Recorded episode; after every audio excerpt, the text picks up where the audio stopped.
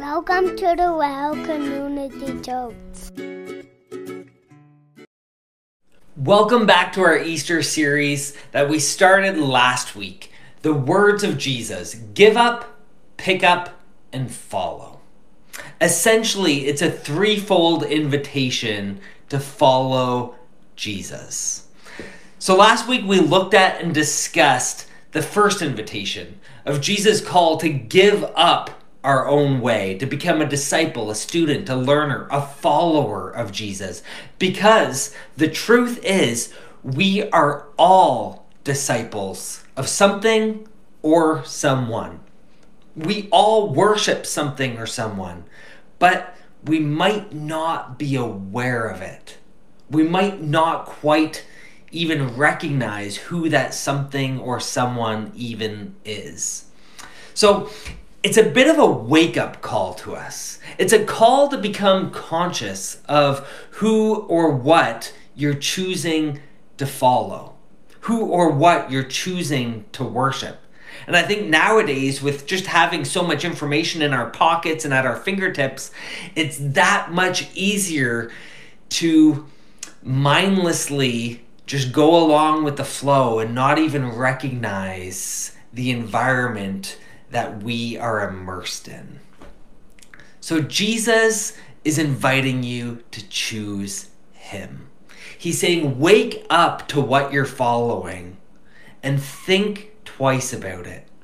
Choose me. Because the truth is, choosing Jesus, choosing Him means to choose life, both here and now and forevermore, eternally. Choosing Jesus means choosing love, choosing joy, choosing hope, choosing satisfaction. You see, Jesus offers us life and life to the full. But it requires that you choose to give up your own way in order to discover His way, in order to discover this life that's waiting for us. You see, we're all longing for satisfaction. We're all longing for things to be better, for things to be made right, right? Like there's kind of this sense of things aren't quite as they should be in this world. We're, we're seeking justice. And Jesus says, this life that we're searching for is found in Him. But more often than not, we say, well, okay, that's kind of nice, Jesus, but no, no, I, I think I'm going to go and try finding it over here. And because of that, as people began following Jesus around and merely just following him, not as learners or students or disciples of Jesus,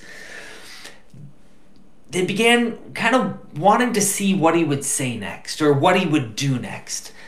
And Jesus decides that, okay, it's time to separate the crowd. It, it's time to separate those who are simply fans of me from those who are genuinely followers of me. And he does this by saying, If any of you wants to be my follower, you must give up your own way, pick up your cross, and follow me. So tonight, I want us to dig in to that second invitation, what it means to pick up your cross. The other day, when I was beginning to study for this message, I decided to ask my kids what they thought it meant because who doesn't think it's cute to hear how the world, the kids kind of see the world and interpret things but when I asked them, I quickly explained, like, okay, Jesus tells us to give up our own way and pick up our cross and follow him. What, what do you think Jesus means? They both just kind of stood there and stared at me with these blank looks on their face, like, I, I don't know. Is this a trick question? Like, what? And what struck me is that the crowd that had been following Jesus including his disciples, they must have felt a little like this as well. Like just blank looks, right? Because you see, we have the benefit of being on this side of history, post crucifixion.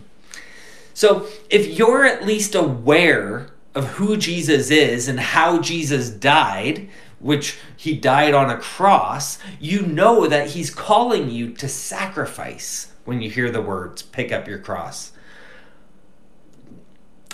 You might even envision Jesus carrying the cross to, to Calvary or the place of the skull. But what would the first hearers of this message have heard? Because you see, we have the benefit of looking back, so, so we can kind of envision what happens, but they're on the front side of things. Jesus hasn't died yet. They don't even know Jesus is going to die. And little do they know that he's going to be crucified on a cross. What they do know is that a cross is an execution stake. It's an instrument of violent and painful execution. In the first century, the Roman Empire used crosses to execute criminals, which is kind of a little odd that we wear it as jewelry nowadays. Like, of course, no judgment. Uh, we are living post crucifixion, so we know what the cross represents and what it symbolizes. But I don't think wearing a cross as part of your jewelry would have even entered their minds back then because it was for torture. And why would you want to wear a torture device around your neck? You see, from their vantage point, when Jesus said, pick up your cross, they're thinking, okay, pick up your execution stake. Furthermore, they, they've been raised to believe that messiahs don't get killed. So, what did they hear when they heard the call to pick up your cross? Well, first, I believe they heard, you must pick up your cross. It seems pretty simple, but Bible scholar Craig Keener writes to take the cross was to carry the horizontal beam of the cross out to the site of execution, generally past a jeering mob. In rhetorically strong terms, Jesus describes what all true disciples must be ready for. If they follow him, they must be ready to face literal scorn and death for they must follow to the cross. But here's what's interesting Jesus doesn't say, pick up my cross. He instructs us to take up our own cross. In fact, the term cross is used twice in reference to a disciple's fate before it's ever made explicit that this is how Jesus would die. Jesus is making it clear that there is a cost to following him. It's not just a matter of accepting his pain and sacrifice for us, though he did suffer for us. By his wounds we are healed. But remember, he's telling people to do this before his own death. Before his death on the cross. So when Jesus put the image of the cross in front of his disciples, he was saying, This must be the shape of your life if you want to follow me, this must define your life. Embrace the death of your own way. Put to death your own desires and put me in my proper place as the true king of the world. If you're trying to build a life for yourself and accumulate wealth and success and comfort in the present world, you're missing out on the deeper life that Jesus offers. And that's, in fact, only found in Jesus. But you see, once you count yourself as already dead, your reputation, your home square footage, your salary, your job title, whatever, will matter far less because it's already dead to you. And you can experience this new life that Jesus offers. Now, those things aren't in and of themselves wrong, but Jesus is saying, don't put them first, put me first. Die to those things and find life in me. See, our discipleship is about following Jesus as the true King of the world, while at the same time picking up our own cross. Putting to death everything else that we're tempted to put before Jesus. We're to view our lives, our desires, our agendas, our beliefs, all, all of it, just dead and gone, so that we can step in to this deeper life. And Jesus tells us that as we do, as we give up our lives for his sake and for the sake of the good news, we will in fact find it and save it. That we'll experience a dip, deeper and richer life in Christ. As Paul writes to the Galatians, I have been crucified with Christ. It is no longer I who live, but Christ who lives in me. So, the second thing that the people who were following Jesus, this first audience, would have heard in this call to pick up your cross is that becoming a follower of Jesus is not safe. Okay, we don't fully understand that nowadays because we have protections and securities around us and religious freedoms. But Jesus is making a bold claim, and they're hearing that to follow Jesus is not a safe option. Let's face it, this isn't the most appealing way to attract followers, right? Like Jesus isn't setting this low, comfortable bar saying, hey, you want a life of ease and comfort? Come, join me, I'll make it easy. Not at all. Jesus was front loading the call of discipleship. He's saying, I want you to know full well, with eyes wide open, what you're getting into when you choose to become my disciple. Because it's not always going to be easy, it's not going to be the safe option.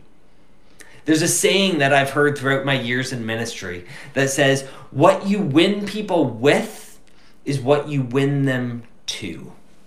In other words, if I convince you to become a part of the well through pizza parties, let's say, then I have to keep up the pizza parties because once they stop, then you'll be gone too.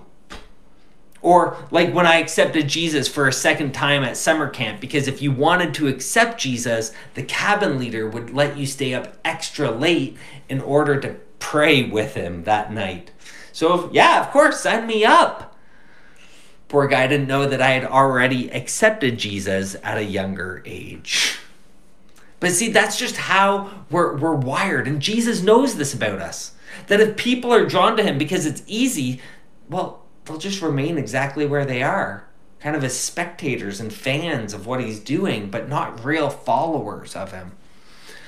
So rather than doing the whole bait and switch with his call to discipleship, Jesus just comes right out of the gate and says, This life isn't marked by the here and now victory, but by obedience. Obedience in the face of trial, obedience in the face of suffering, obedience even in the face of death. Following Jesus is marked by the cross. In other words, Jesus wants commitment. It's not an invitation to simply, hey, pray the prayer, or think of me as a good teacher, or send best wishes. No, he's saying, I don't want you to merely sit on the shore of this river of life and just dip your toes in and kind of just sit back in the gentle breeze. Like, ah, this is nice. Jesus, you do your thing. I'll just chill over here. No, Jesus is saying, I want you to jump in this river with both feet. I want your commitment. It's going to be a wild ride. It's going to be a dangerous ride. You might even die for me. But when you jump in this river of life, you will experience life and life to the full, both now and forevermore. It's the only thing that will truly satisfy your soul. And this whole picture of jumping in with both feet reminds me of a story coming from Joshua chapter 3. The Lord told Joshua, Today I will begin to make you a great leader in the eyes of all the Israelites. They will know that I am with you, just as I was with Moses. Give them this command to the priests who carry the Ark of the Covenant. When you reach the banks of the Jordan River, take a few steps into the river and stop there. A few verses later, it says, It was the harvest season, and the Jordan was overflowing its banks.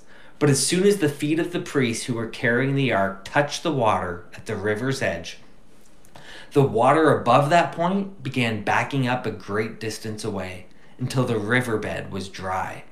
Then all the people crossed over near the town of Jericho.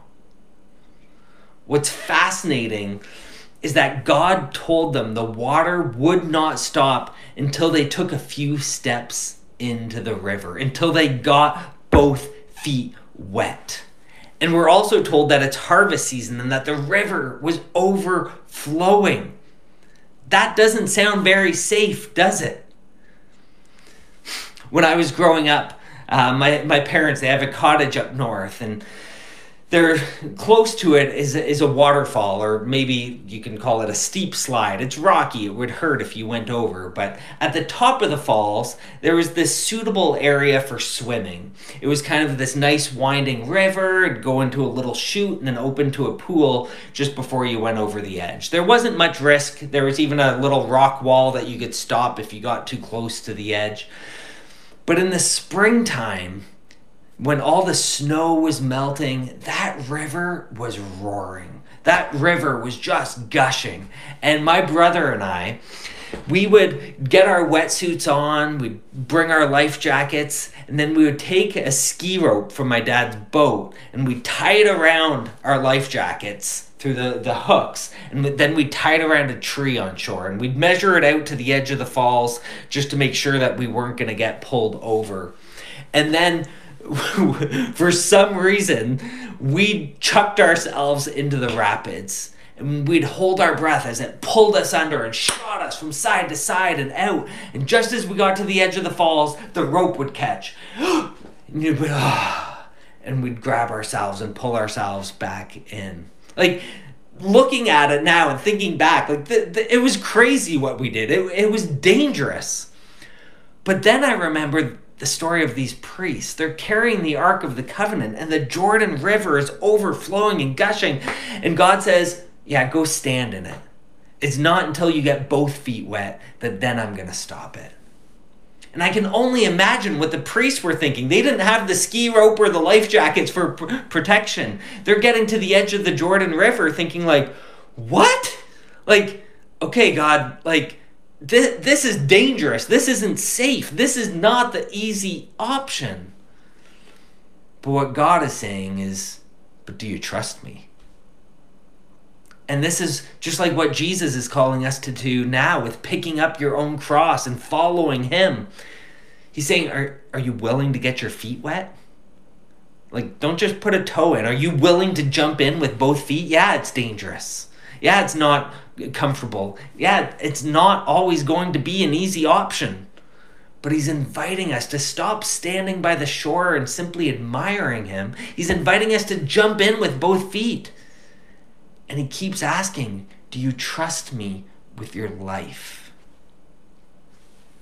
Mark's first readers literally faced the prospect of death for being Christians. At the very least, they would have been kicked out of the synagogue, removing them from their community, making them social outcasts for being Christ followers. Are you still willing to follow Jesus if it means the threat of death? I don't believe many of us in our current context really have that fear. We, we don't fear death for our beliefs, but we do fear embarrassment for our beliefs. Uh, sometimes it, it's tough to s- stick up your neck and and say what you truly believe or say that you follow Jesus. It it too may come with this sense of not belonging anymore. But that's what makes us a family as we gather together as the church, we are the body of Christ. We are a new community living in a new kingdom with Jesus as the world's true king. To pick up your cross means that a complete overhaul is required. We don't simply wave the cross, we carry it. Christianity is a way of life that pushes against the way of the world. And it's this clash, this friction of the two worlds that results in pain and tragedy for those who follow Jesus, not worldly success.